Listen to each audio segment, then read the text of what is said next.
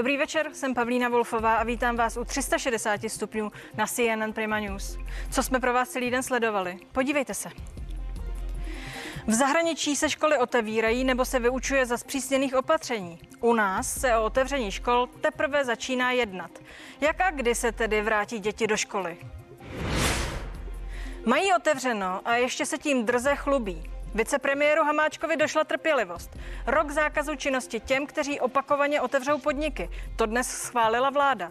Realistický byč na rebeli a nebo šikana. Diskutovat o obou tématech budou poslanci Václav Klaus mladší, Martin Baxa, Leo Luzar a Jiří Mašek.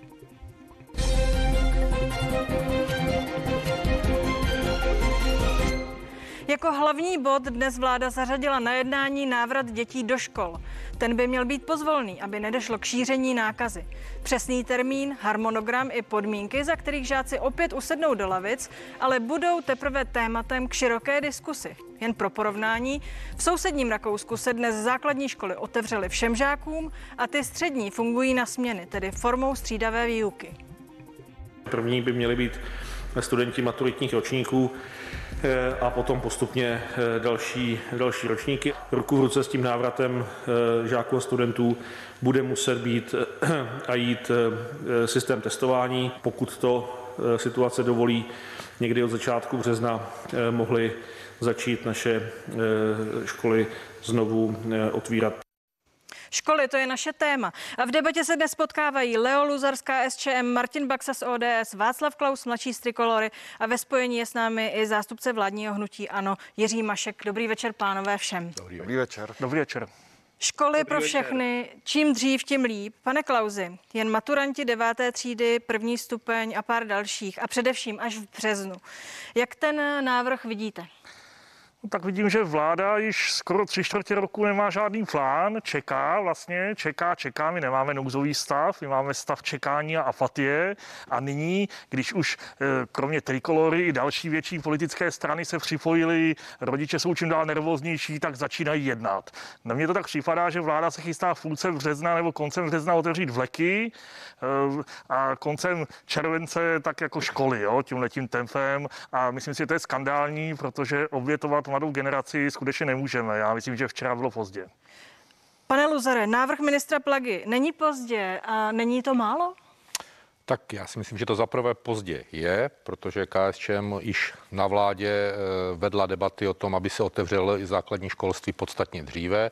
My jsme nabídli vládě určitou strategii postupu, vláda to nevyslyšela, tím taky trošku přetekl pohár naší důvěry vůči rozhodnutí vlády.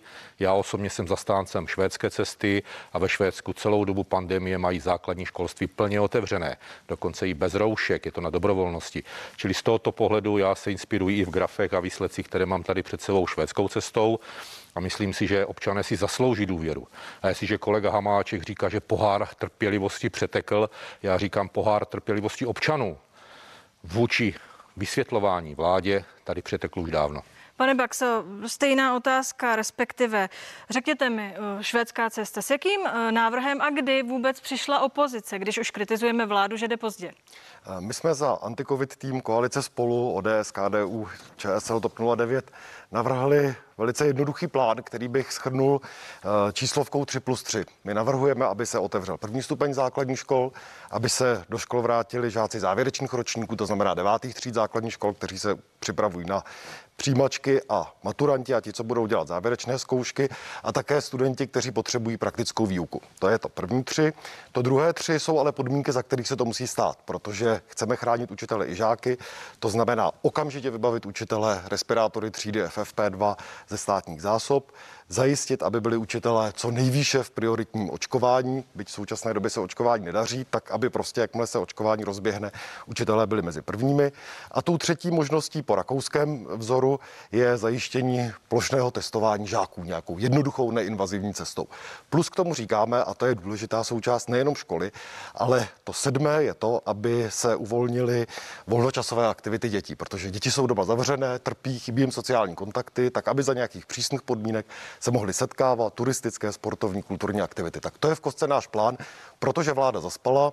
Minister Blatn naprosto nezodpovědně slíbil už v polovině ledna, že se děti vrátí do škol k prvnímu únoru. To se nestalo. Rodiče jsou frustrováni, žáci jsou frustrováni. Čeká se, že se prostě budou moci do škol vrátit. A ten okamžik, podle mého názoru, už měl nastat. A pokud nenastal, tak my máme jasný plán, podle kterého by se děti do škol Kdy jste ho komu předložili? To byla taky ta otázka. Kdy přišla z opozice s něčím konkrétním, co by se skutečně dalo považovat za strategii? Toto je jasný plán, toto je strategie. My jsme s ním přišli v minulém týdnu, nicméně už předtím jsme vyzývali ministra Plagu, aby jednal. Konec konců minister Plaga se dnes nezúčastnil ani té klíčové tiskové konference, kde zazněly nějaké neurčité informace. A teď najednou bude vláda dohánět to, jakým způsobem zajistit testování, co s očkováním, je prostě spoždění. Proto my máme konkrétní plán, jak tomuto pomoci. Uh, Jiří Mašek, který je s námi ve spojení. Dobrý večer přeji, pane Mašku. Dobrý večer. Rakousko má od ledna jasnou strategii, kterou zveřejnilo, dnes ji naplnilo. Základní školy e, jsou právě teď už ve škole, střední školy na střídačku, antigenní testy, neinvazivní, to všechno vědí. Proč jsme se nepoučili tam? Tak my jsme se tam asi také poučovali. My v řadě opatření jsme velmi podobní tomu Rakousku. Máte pravdu, že v otázce nástupu dětí do škol uh, máme spoždění. Já bych tady navázal na pana Baxu, se kterým v podstatě skoro se vším souhlasím. Uh, dokázal bych pochopit i to časování, že by to mohlo být, být o trochu rychlejší, ale pan Baxa sám říkal, že tu strategii sami představili někdy v minulém týdnu. Uh, já bych se moc těšil na to a věřím tomu, že ten první březen bude reálný a musíme tam naplnit právě všechny ty věci, které pan Baxa tady říkal. Vybavit učitele FFP dvojkama. Konečně už budeme mít neinvazivní testování, což je strašně důležité, aby jsme ty děti nějakým způsobem nezatěžovali. Já si dokonce dovedu představit, že třeba týdenní běh v systému, že už budou zpátky devátáci a žáci čtvrtých nebo studenti čtvrtých ročníků středních škol, tam na nich můžeme otestovat to, to testování antigenní neinvazivní, zároveň můžeme posoudit, jak vypadá ta epidemiologie a dovedu si pak i představit, že můžeme uvažovat i o tom, že až budeme pouštět, a doufám, že to bude třeba týden na to, maximálně 14 dní, první uh, stupeň do škol, takže třeba to testování ani nebude nutné. Takže já si myslím, že to časování je poměrně dobré. Sám bych si dokázal představit ten nástup těch čtvrtáků o týden dřív. Ve, velmi stručně jasně, jenom mi vysvětlete prosím ještě jednu věc. Dnes jsme všichni čekali na to, jak to dopadne. Jediný ministr, který se nedostavil na tu tiskovou konferenci, byl právě ministr Plaga. Máte uh, nějaké vysvětlení pro to, proč když všichni čekáme, jak to bude ve školství, nepřijde ministr školství na tiskovou konferenci vlády? Skutečně eh, já v současné době se omlouvám, nejsem v Praze, já s vámi mluvím z domu, já jsem v rekonvalescenci v současné době po covidu, takže ty bezprostřední informace eh, z Prahy, řekněme, nemám že bych měl nějaké zákulisní informace, čerpám z informací, které jsou běžně dostupné a samozřejmě situaci podrobně sleduji. Děkuji. Pane Luzare, eh, jak vám se to celé jeví? Dnes tam pan Plaga nebyl. Je to zásadní, je to důležité? Uh. Každý samozřejmě minister by měl přednášet o svém rezortu a říkat vlá- v rámci vlády to, co vláda připravuje, co se chystá. Nedokážu si představit, byť je to možné, že by, nevím, za resort průmyslu hovořil třeba minister školství. Čili jestli se představují věci týkající se školství, měl by tam být rezortní ministr a měl by o tom hovořit. Já znovu se vracím k té myšlence důvěryhodnosti. Prostě my jsme jako politici a jako vláda zklamali v rámci důvěryhodnosti vůči občanům. My jsme nedokázali za celé tři čtvrtě roku občanům vysvětlit vlastně, o co se jedná. Občané si zaměňují nouzový stav s těmi opatřeními, které se momentálně dělají, dávají to do jednoho. A bohužel i v tom školství z tohoto problému, tady mám toho školského psa, prostě on vlastně neplatí. On se neřídí tady tím státu, že je ve čtvrtém stupni x, x týdnu a my jsme neustále v opatření v pátém stupni. By, bych to mohl chápat i v jiném režimu, v jiných oborech, ale v tom školství to je přece o té důvěře. A jestliže občané, rodiče nemají důvěru v to, co vláda navrhuje, ministr školství předkládá, nemůžeme očekávat, že se k tomu postaví kladně. Týká teď, se to jak testování, ta, promiňte, očkování teď už ta, eh, eh, ta, eh, ten nesoulad vyvrchol nevolí. Řekněte mi, Pane Baxe, existuje důkaz, pro který dosud jsme tuhletu otázku prakticky neotevřeli? Existují nějaká data, že skutečně nebylo možné doteď diskutovat o tom, že otevřeme školy? Eh, odpověď je jednoslovná, neexistují. My potom voláme od eh, vlastně jarní části krize, ať vláda, ať minister Plaga předloží na stůl data, která ukazují, jak rizikové jsou školy z pohledu šíření koronaviru. Nestalo se to na jaře, nestalo se to na podzim, nestalo se to teď. A samozřejmě třeba plán na plošné testování, který je podle mého názoru důležitou cestou v tento okamžik, jako nemůže vzniknout za tři dny. Jestliže minister Plaga teď říká, že něco chystá, no to měl řešit na podzim. Ve chvíli, kdy Česko mělo školy zavřené, řada jiných evropských států měla školy ještě otevřené, my jsme vyzývali k tomu, aby se minimálně první stupeň základních škol už otevřel prostě proto, že distanční vzdělávání pro ty malé děti je opravdu hrozně složité a distanční vzdělávání samo o sobě nemůže nahradit vzdělávání eh, prezenční. Vedle toho samozřejmě ty děti tím dlouhodobým domácím pobytem trpí. Takže teď jsme svědky zaspání vlády. Samozřejmě mě na straně jedné může těšit, že pan eh, poslanec Mašek za vládní hnutí ano se stotožňuje s tím, co já říkám, nebo pan Luzar, nicméně prostě to už mělo být připravené dávno. A zaspali jsme jak v očkování, tak i v přípravě na otevření škol. A teď jenom sklízíme trpké ovoce, když, jak jste říkala, vidíme, že v sousedním Rakousku za přísných podmínek se děti prostě do škol vracejí a může dnes začít s tím, že v lednu už to zveřejnili, jak to bude. Eh, Václav Klauzi, včera řekl náměstek ministra zdravotnictví Černý, že eh, vlastně nic eh, nezdržuje tu situaci, kdyby se měly školy otevřít, že k tomu nevidí důvod, že by se měly otevřít co nejdříve. Opakuji, náměstek ministra zdravotnictví. Proč to tedy není? Proč tak, to není na pořadu dne? Kdo na tom má zájem, aby se školy neotevřely? No tak zájem na tom má třeba minister Hamáček, který si dělá politiku na tom, že bude hledat obětního beránka, zvyšovat represe a strašit eh, staré lidi a důchodce. No a upřímně, tady, tady, se vede teďka žvanění o nějakém testování a jak bude moderní. Moje dcera je druháček, do školy chodí, nikdo ji netestuje, neexistují žádná data, jestli je druháčků nakažených hodně a fáťáků, kteří vyhají okolo paneláku místo výuky málo, čili ten stát nedělá nic, ale všem všechno zakazuje. To je to, co lidi ztrácí nervy, učitelé se zloví, maminky se zloví, tatínci a volají, otevřete školy. Kdyby tady byly jasná data, jak to je, že, ti, že tím můžeme zvýšit nakaženost, já nevím, okolik, okolik vážných případů, tak fakt samozřejmě se to dá zvažovat, budeme mít větší tlak na testy, ale nic takového neprobíhá a jiné řešení je čekejte, čekejte, ono to za 14 dní bude lepší. Ale nezlobte se, to žádná strategie není a z toho důvodu Trikolora od té jarní krize, kdy jsme vládu podporovali, prostě nepodporuje. Ale přišli jste s něčím konkrétním, ano, jak by to mohlo vypadat? Ano, přišli jsme s konkrétním, aby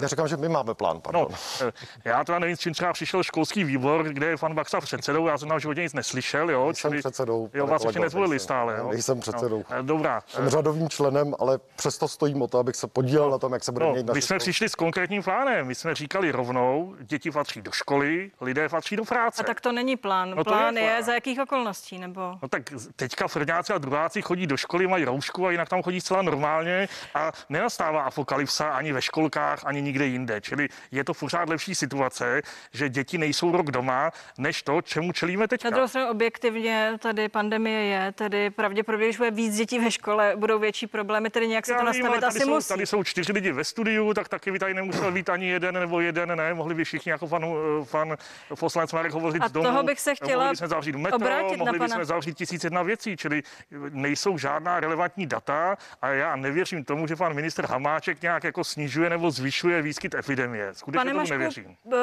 vy nás slyšíte, e, jsou nějaká relevantní data, která by vysvětlovaly to, že se až dnes dostáváme vůbec k otevření debaty, že by se děti eventuálně v březnu mohly vrátit do školy? Vy jste je viděl? Určitě relevantní data, určitě relevantní data existují a ta data skutečně pokud ty školy byly úplně otevřené, tak o tam to šíření eh, toho koronaviru eh, bylo nebo šířil se tam. V současnosti si myslím, že ta epidemiologická situace se mění a ty děti, zejména ty první stupně těch základních škol, tam ta rizikovost je relativně nízká, jejich možnost onemocnění je nízká a pokud budeme dodržovat jiná pravidla, myslím pravidla setkávání se třeba s ohroženými skupinami, Eh, tak eh, si myslím, že už je to dneska únosné. A znova se vrátím k tomu, co tady už bylo řečeno. Rakušani eh, to oznámili v průběhu ledna a od začátku února to naplňují. Myslím, ten návrat těch dětí do škol u nás je to s odstupem třeba jednoho měsíce, neviděl bych to tak tragicky, ale za důležité považuji a všichni na to čekáme, aby se to uskutečnilo od 1. března. A na to se chci zeptat, pane Mašku, bude to logisticky složité, to dnes řekl pan ministr Hamáček, zároveň řekl, že vůbec ještě nečetl to, s čím pan Plaga na vládu přišel, ať mu dáme aspoň 24 hodin na to, aby to nastudoval. Stane se to do března? Myslíte si, že když se teď otevírá tahle ta veliká diskuse, že se realisticky eh, můžeme spolehnout na to, že 1. března někdo do té školy skutečně půjde? Já jsem o tom přesvědčen, nevidím v tom problém, aby to byli devátáci a aby to byly čtvrté ročníky středních škol, eh, protože zas eh, není to takový počet žáků. Myslím si, že se to tam dá logisticky naprosto dobře zvládnout a jsou to jak u těch devátáků, notabene potom u těch studentů středních škol, jsou to lidé, se kterými se dá dobře spolupracovat, například při tom testování. Já tam opravdu problém nevidím. Musíme na to být jenom materiálně připraveni. To, což se nám v minulosti také už nestalo, nebo stalo opakovaně, že jsme se to nepodařilo úplně, ale myslím si, že na tento počet žáků bychom to měli zvládnout. I vy si to myslíte, že to zvládneme? Tak samozřejmě zvládnout se dá všechno. Já bych jenom popravil, ty data existují. Existují data v Evropském středisku pro prevenci a kontrolu nemocí, které zveřejňuje pravidelně data za celou Evropu.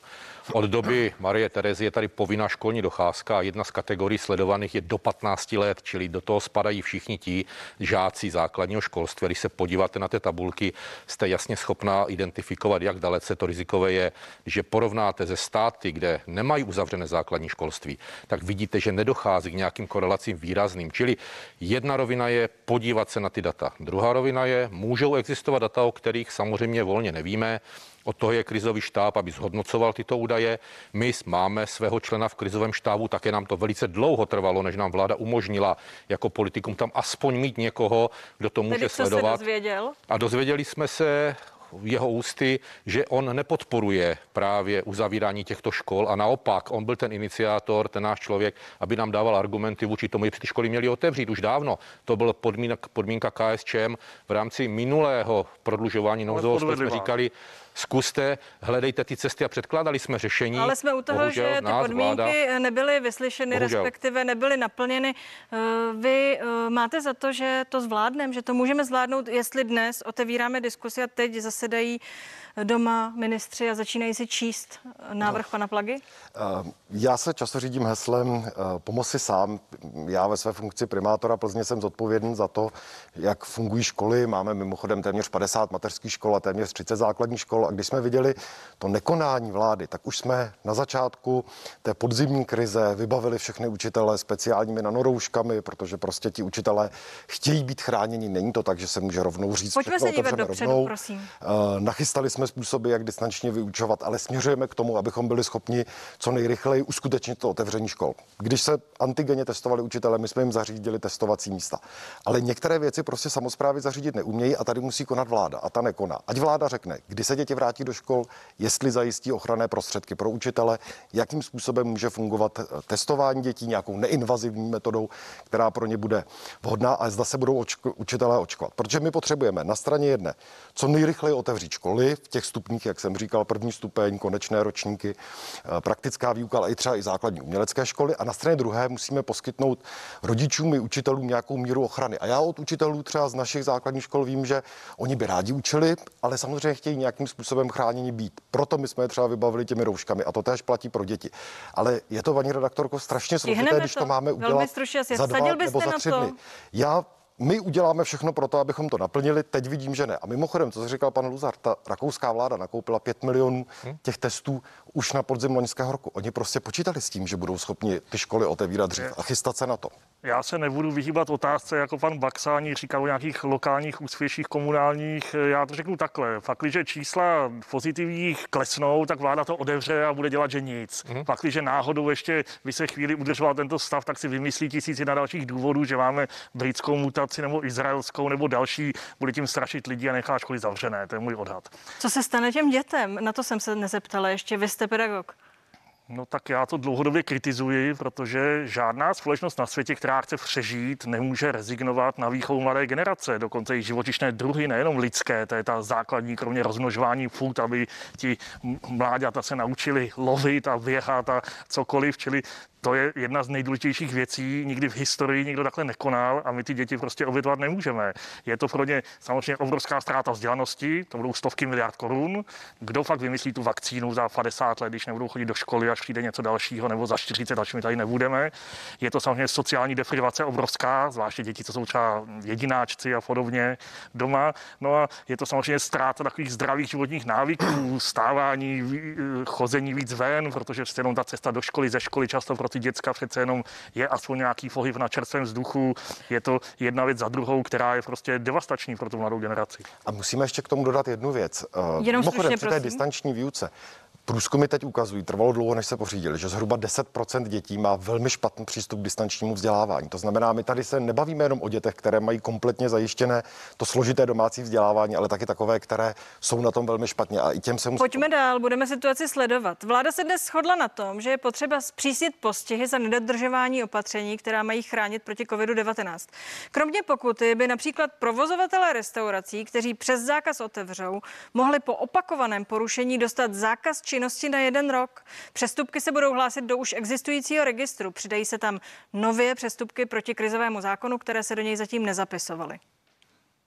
Eh, aby kromě pokuty bylo možné v opakování, nebo v opakovaných případech ukládat zákaz činnosti. Já eh, každý den dostávám maily od občanů, kteří mě upozorňují na to, že eh, jsou, a jsou to zejména bohužel restaurace, Eh, které ignorují ta nařízení, mají otevřeno, ještě se s tím drze chlubí.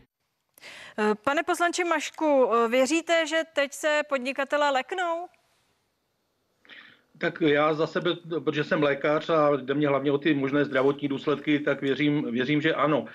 My jsme se pokusili vlastně o nějaké zpřísnění a uvolnění vlastně možnosti Eh, policii České republiky a strážníků městských policií, aby mohli účinně zasahovat na místě podle krizového zákona, což se nepodařilo, to se nám vrátilo ze Senátu.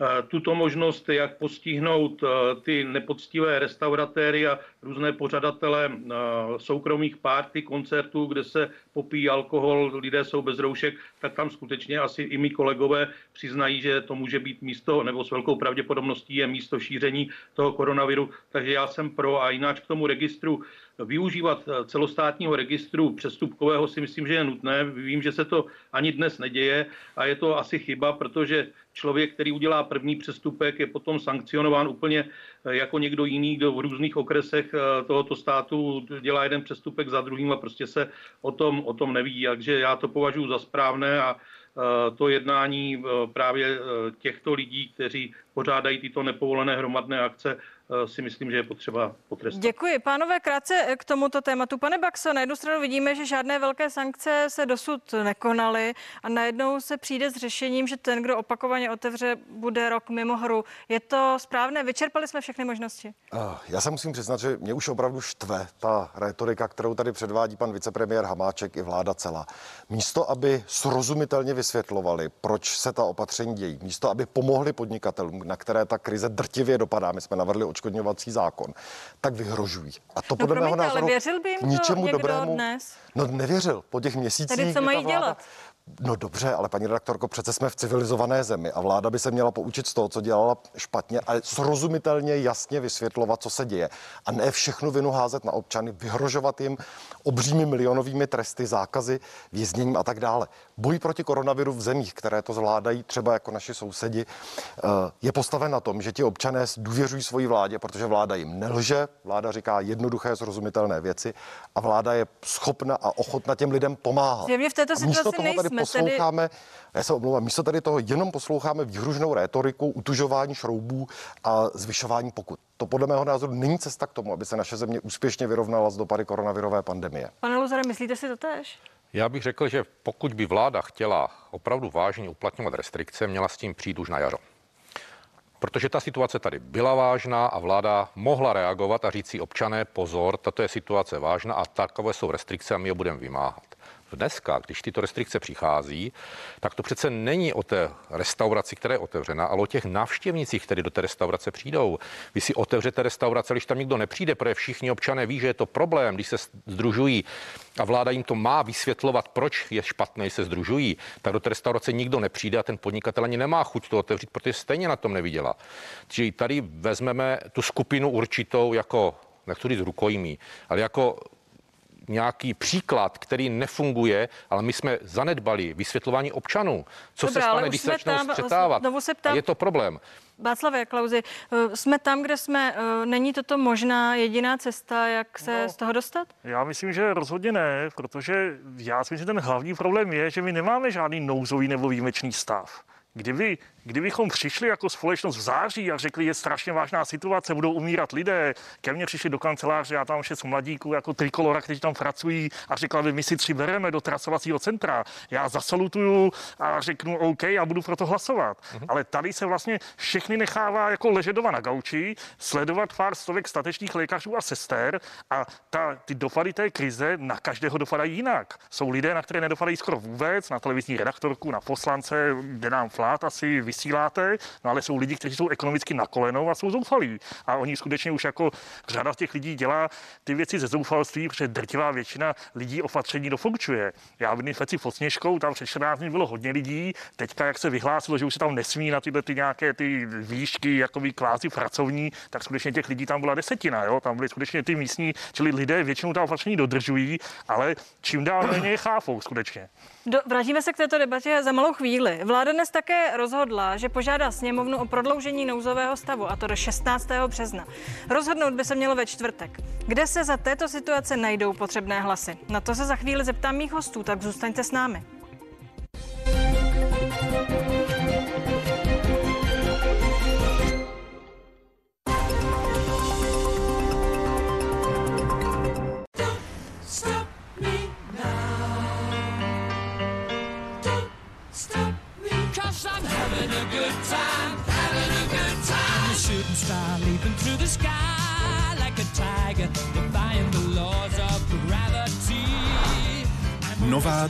Corolla.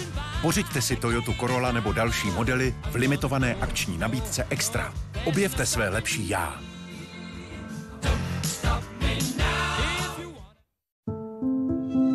Když jí chcete říct, že vaše srdce je jí vždy na blízku. Rafael. Mandle ukrytá v jemném krému zahalená do kokosu. Nechte se unést sladkými okamžiky. Rafaelo. Více než tisíc slov. When I wake up in the morning, love And the sunlight hurts my eyes Then I look at you And the world's alright with me McDonald's Každý den chutná skvěle. A proto ti přinášíme dny radosti. Výhodné nabídky od pondělí do neděle. Tak si stáhni aplikaci McDonald's a zjisti, co tě čeká právě dnes.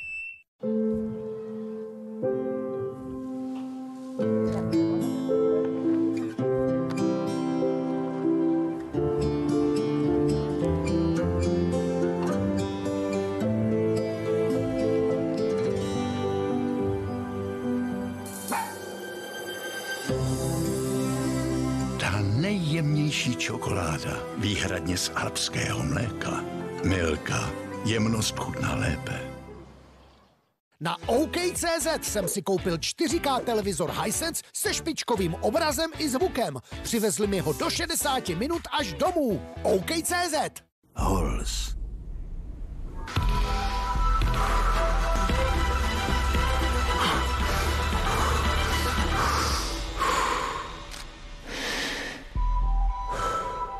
Nakopni se z Halls. V Benu vám rádi poradíme s výběrem a správným užíváním vitamínů. Zkuste třeba vitamin C na podporu imunity a ochranu proti chřipce a nachlazení. A navíc teď v Benu najdete Olint HA na uvolnění ucpaného nosu za 89 korun a k usnadnění vykašlávání Mukosolvan za 109 korun. Benu, vaše zdraví se bereme na starost.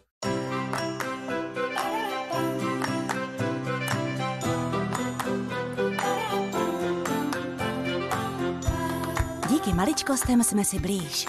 Opávia. Po generace v rodinách. Vyzkoušejte oplatky do ruky ve třech příchutích. Zbalte je sebou, ať už plánujete cokoliv. Jaká předsevzetí si letos dáváte? Začnete si hlídat spotřebu? Budete víc investovat do sebe? A co takhle začít šetřit? S M-spořením to jde samo. Je to tak snadné, jako koupit si pizzu nebo pustit desku. S každou platbou si odkládáte peníze stranou. I malé částky vám můžou udělat velkou radost. Šetřit s M-spořením je přece vzetí, které se plní samo. M-Bank. Život na prvním místě.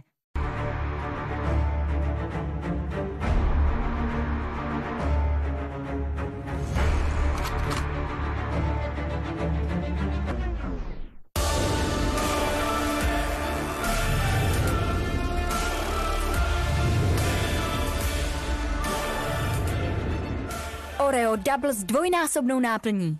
Tak, jak to rozhodnem. Novinka v KFC. Klasik, Hot Shots nebo Hot Wings. Stačí si vybrat. Kyblík pro jednoho nyní ve třech variantách jen za 89 korun. Pouze v KFC. Nový Crossland, krása. Ale tentokrát zavedeme pravidla. Žádné jídlo v autě. A rozhodně žádný pes. No, možná ale až od zítřka. Nový Opel Crossland. Krása patří k životu. To je Opel.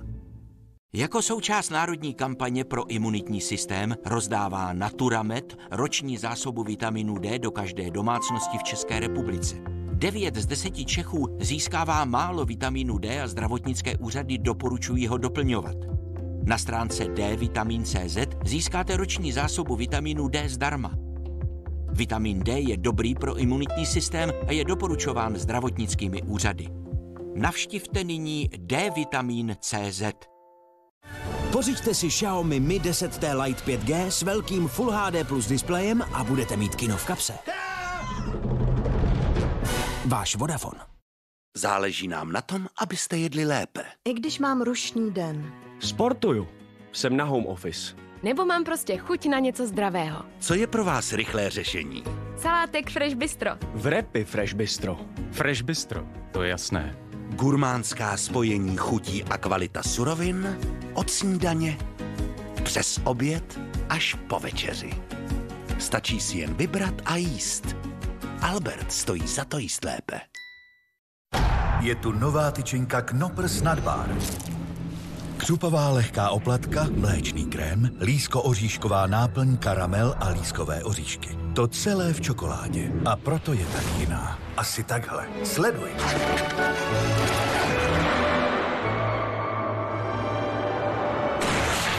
Knoppers Nadbar. Tyčinka jako žádná jiná.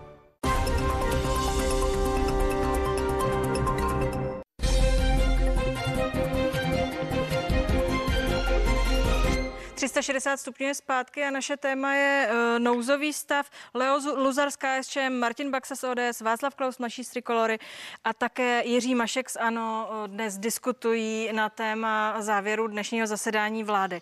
Pánové, uh, vláda bude žádat o prodloužení nouzového stavu sněmovnu ve čtvrtek.